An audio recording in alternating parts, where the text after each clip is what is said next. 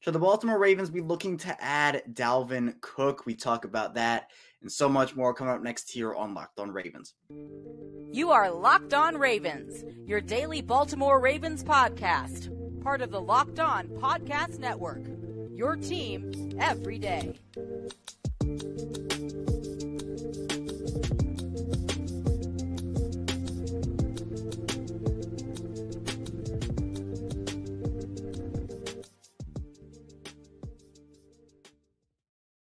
Welcome into another edition of Locked On Ravens, your daily Baltimore Ravens podcast. I'm your host, Kevin Oestreicher of Ravens Wire. We're here on the Locked On Podcast Network, your team every day. Thank you so much for being here with us today on this Monday, starting off a new week and making us your first listen each and every day. We're free and available all podcasting platforms, including over in video form on YouTube. So be sure to subscribe to the show, both in audio and video form. It is free both ways. And today's episode of Locked On Ravens is brought to you by FanDuel Sportsbook, official sportsbook of the NFL. Make every moment more. Visit fanduel.com slash locked on today to get started. And we are back here another week of Ravens content as we continue again to cross off check marks to the 2023 season, you know, going through voluntary OTAs, now mandatory mini camp coming up, training camp, the preseason. We'll, we'll be there before we know it. And here on Locked On Ravens, we strive to give you the best five days a week of Ravens content we can here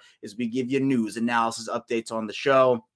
If you're an everyday, you've been here for a long time. Thank you for tuning in. If you're new here, this is your first time. Thank you as well for tuning in. If you're somewhere in the middle, we don't forget about you as well. Thank you for being here with us today.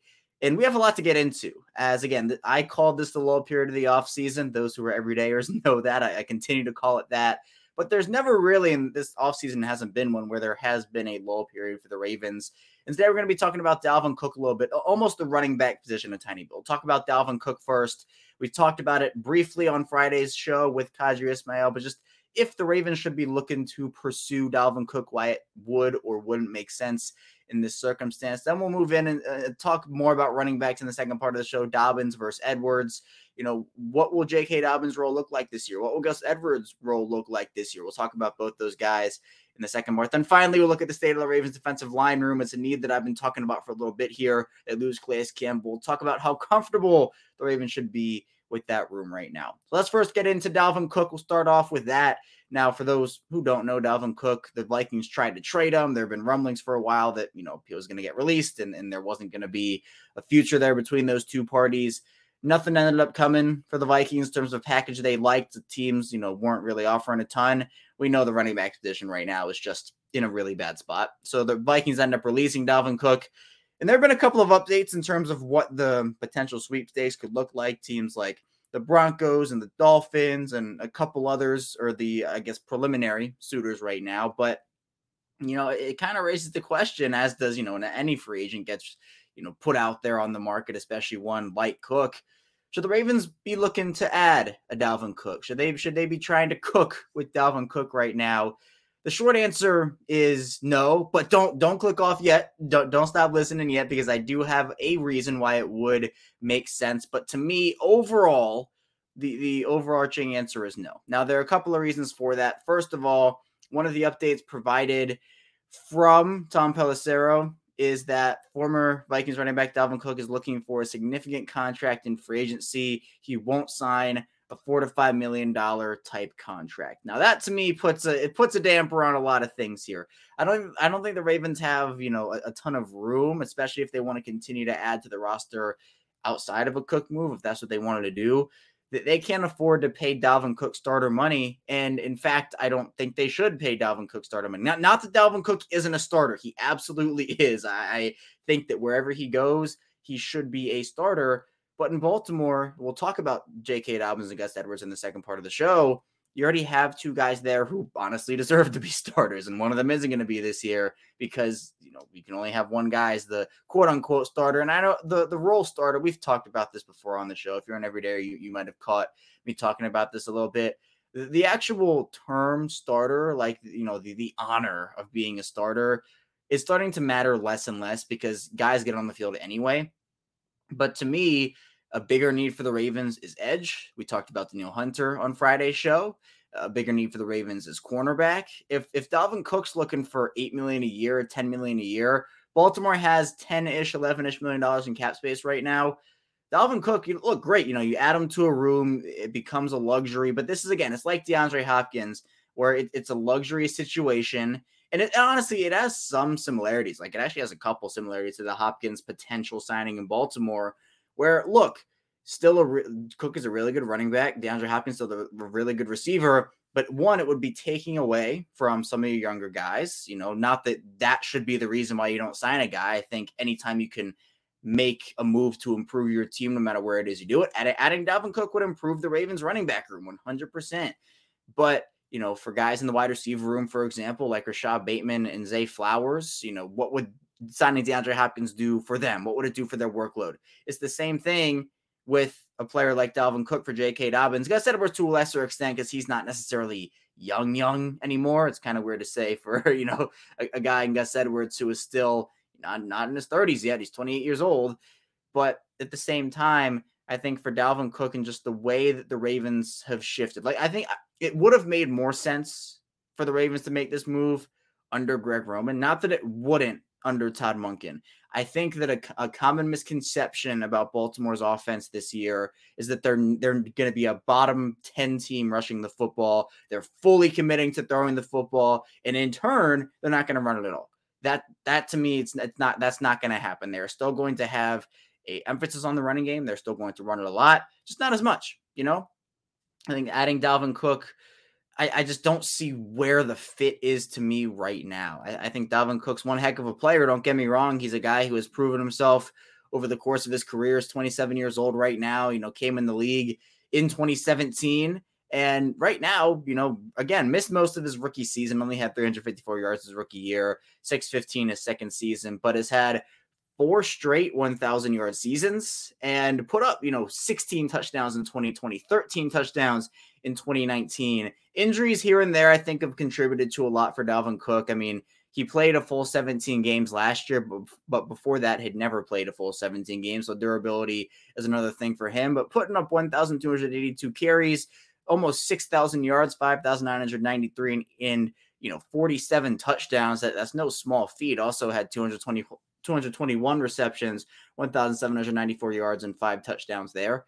Good player, I think, could contribute to the Ravens in multiple different ways. But to me, it would just make sense for the Ravens right now. They re-signed Justice Hill to a two-year two-year deal. And look, I'm not I'm not saying Justice Hill should be the guy that stops the Ravens from signing a Dalvin Cook. But if you roll into the year right now with, with J.K. Dobbins, Gus Edwards, Justice Hill, you have a guy like Keaton Mitchell, for example, who can either be the fourth running back on the roster or the practice squad guy, for example, I think that is completely okay. And then you can use the money that you would have signed Dalvin Cook with to go out there and get a Danielle Hunter in a trade. You can sign Justin Houston with that and Marcus Peters or Yannick Ngakoue and Marcus Peters. Go, go out there, get a slot corner, for example. I just think the way that the Ravens are positioned right now, look, money to them, I think they they have enough restructure avenues. Who, who knows if they want to do it or not?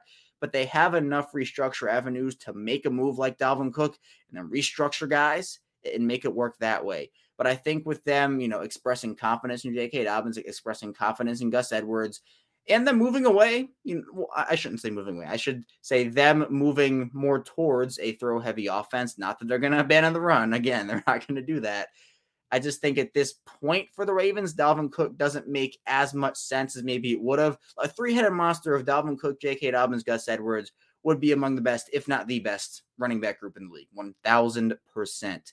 But to me, I, I just think there are bigger needs elsewhere. To me, it, honest, it honestly would make more sense if they signed DeAndre Hopkins at this point. Injuries happen. There's no guarantee J.K. Dobbins and Gus Edwards stay healthy. That's a reason to me why I think it would make sense. You never want to have – so little. I shouldn't say so little because the Ravens have the depth there, but you never want to pass up an opportunity to add quality depth in case of look, literally what we saw two years ago in 2021, where the whole running back room, literally the whole running back room was wiped out due to injury before the 2021 season even started. That situation where the Ravens would have loved to have Dalvin Cook in that situation. Obviously, it was now two years ago, but that's a reason why I think the Ravens could potentially look at it because I think there would be enough for the ball to go around. I'm not sure everyone would be happy. You know, I, I don't know how happy J.K. Dobbins would be if Dalvin Cook cut into his workload. but I think there would be, you know, if, if everybody bought in, you know, if there was a buy in, I think there would be enough. I, I, just think it doesn't make total sense at this point for the Ravens to add Dalvin Cook. So should they look into it?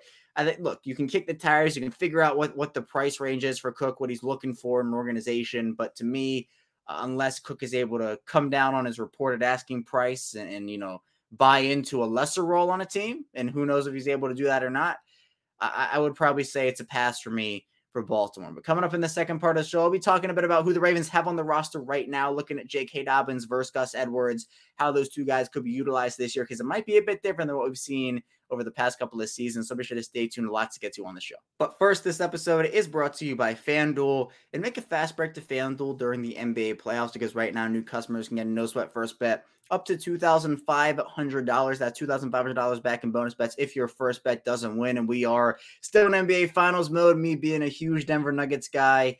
Tonight's a big night on Monday night. They could close out the NBA Finals against the Heat, win the championship. Hopefully, they do it. They have not won four games yet, only three. If you're looking to maybe bet on Finals MVP, if the Nuggets win tonight, you can do that. Nikola Jokic, Jamal Murray. If you want to bet on the Heat to win the series, come back from 3 1, you can do that over at FanDuel. And you should go over to FanDuel, make those bets because – FanDuel has great promotions every day. They have a safe and secure app. You can get paid instantly. There's no better place to bet all the playoff action on America's number one sports book. Visit FanDuel.com slash locked on and get a no sweat first bet up to $2,500. That's FanDuel.com slash locked on.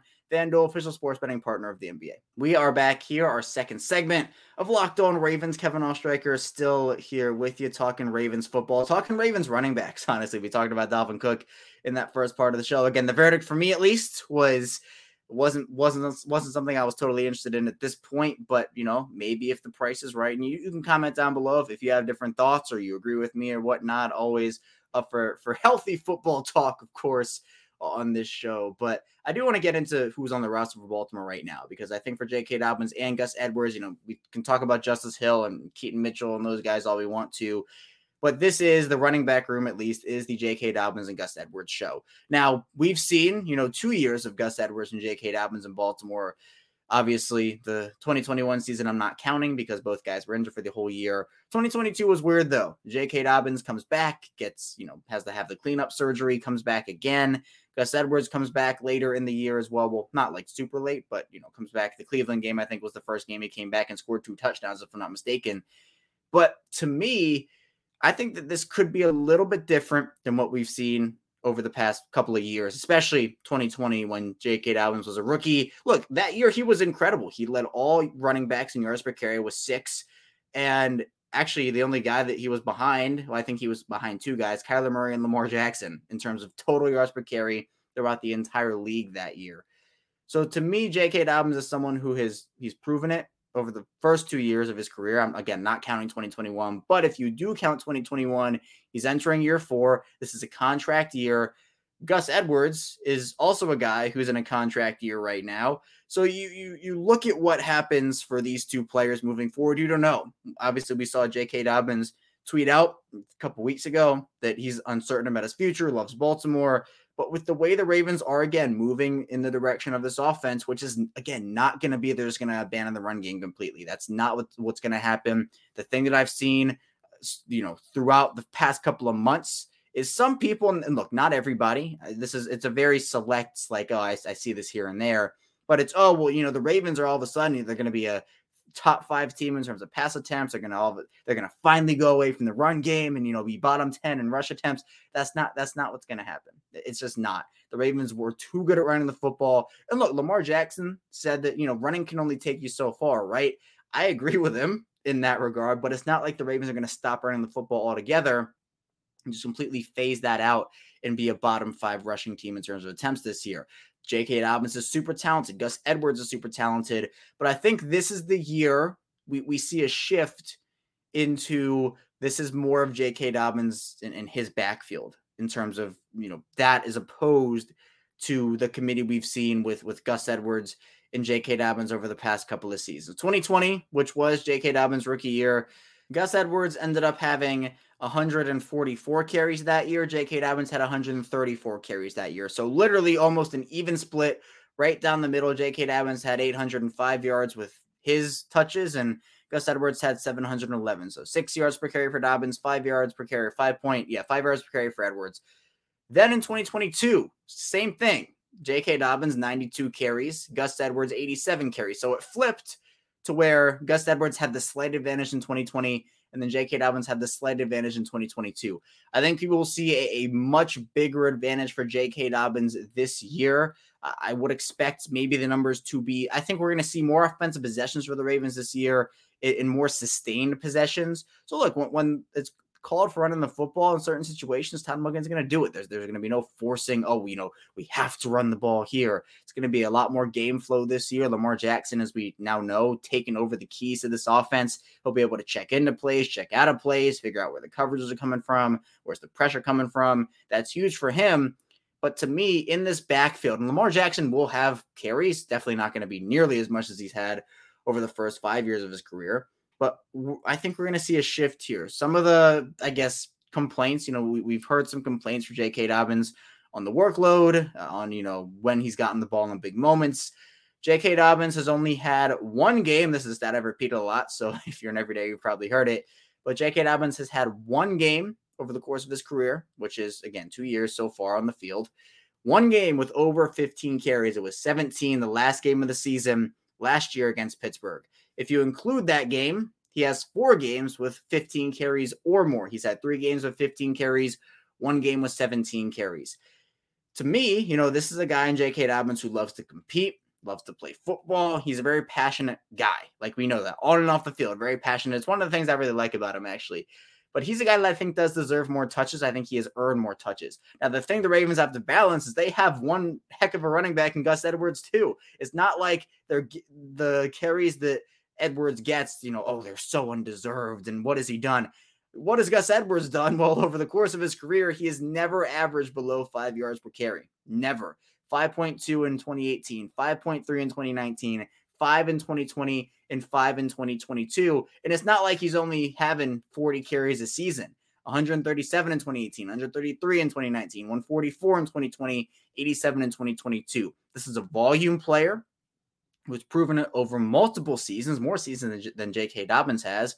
But I think smartly, what the Ravens should be doing here is giving more carries to Dobbins. Again, I don't know if his workload is ever going to be 20 carries a game with the way this offense is moving right now. But look, if you can get him 15 to 17 carries consistently, or it's not him having 15 one game and then nine and then 11 and then nine again and then 12. If you can get him 15 to 17 consistently, and then Gus Edwards maybe getting eight to 10 consistently. I think, again, with the way Lamar Jackson is going to run less in this offense moving forward, you have more to work with with these guys, where it's not Lamar getting 10 to 12 carries a game. It's maybe Lamar getting four to five or five to six. So that's not nearly as much. And you can spread those out over Dobbins and Edwards and, you know, maybe give Justice Hill a carry or two, keep Mitchell regardless. But this is now an opportunity for Baltimore to, I think, give Dobbins more of the workload that he has deserved over over his first three years in the league on the field while also not necessarily cutting into Gus Edwards and his workload too much. I think it will be a less workload year for Gus Edwards, considering what maybe we were used to in 2020. 2022, again, was so weird with Dobbins coming in and out of the lineup and then Edwards coming back a little later, but you know, after week one. So this will be the second full year, assuming both stay healthy. Knock on wood, they do that. But this is an opportunity, I think, for the Ravens to fully unleash the beast in J.K. Dobbins. El Toro, as he calls himself, his nickname. So I'm excited for these two guys personally. I also think part of this is not just going to be running the ball, it's going to be how, how Todd Monken can get these guys involved passing the football. 2021, I will never forget it.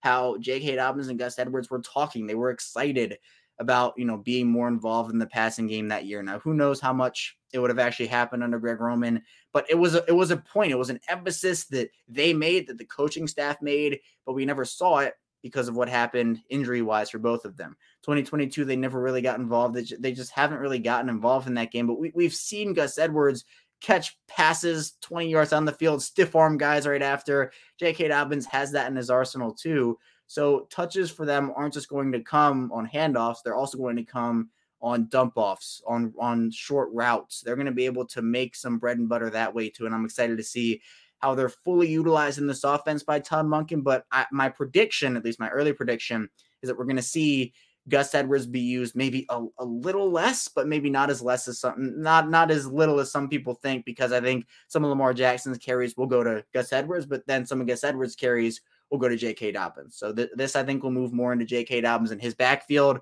with God, with Gus Edwards still being a big part of it because I think both those guys deserve to have big roles on this offense. But coming up in the final part of the show, defensive line we'll move over to defense, talk a bit about where they stand right now, where Baltimore stands in that room. So be sure to stay tuned. Still plenty to get to on Locked On Ravens. We're back here, our final segment of Locked On Ravens here on Monday. Kevin Oestreicher still here, taking you through the home stretch of today's episode on the show. And thank you so much for being here again, making us your first listen each and every day. We just hit 4,000 subscribers on YouTube uh, about a month or so ago. And couple Fridays ago, it was our 1000th episode here, at least my 1000th episode. And that dates back all the way to when we were audio only. So, those audio only listeners, or if you're listening in audio form today, thank you so much for doing so. If you're here in video form on YouTube, thank you so much. Be sure to subscribe again, both audio and video form. It is free. Any way you slice it. And whether you're listening on your way to work, on your way from work. It really means a lot to me and all the support I've gotten here. But let's get back into the content talking Ravens defensive line. You know, we, we spent so much time on the offense over these first couple of segments. I want to switch it up, talk a bit about the defensive line. Now, defensive line is a position I've been talking about for a while here. It's one that I'm really intrigued to see what happens because we, we can talk about the future all we want to. It's going to be a huge need for them over the next couple of seasons because they really don't have a lot of guys, a lot of solid contributors under contract after this year long story short, what happened in the offseason for them was they ended up having to release Calais Campbell. He signs with the Atlanta Falcons. Campbell's a big loss, any way you slice it. I'm not going to sugarcoat that in any way, shape, or form. I think this year, though, the Ravens have they have enough. It's definitely teetering. I know some people really want them to add another defensive lineman, like a proven quality guy.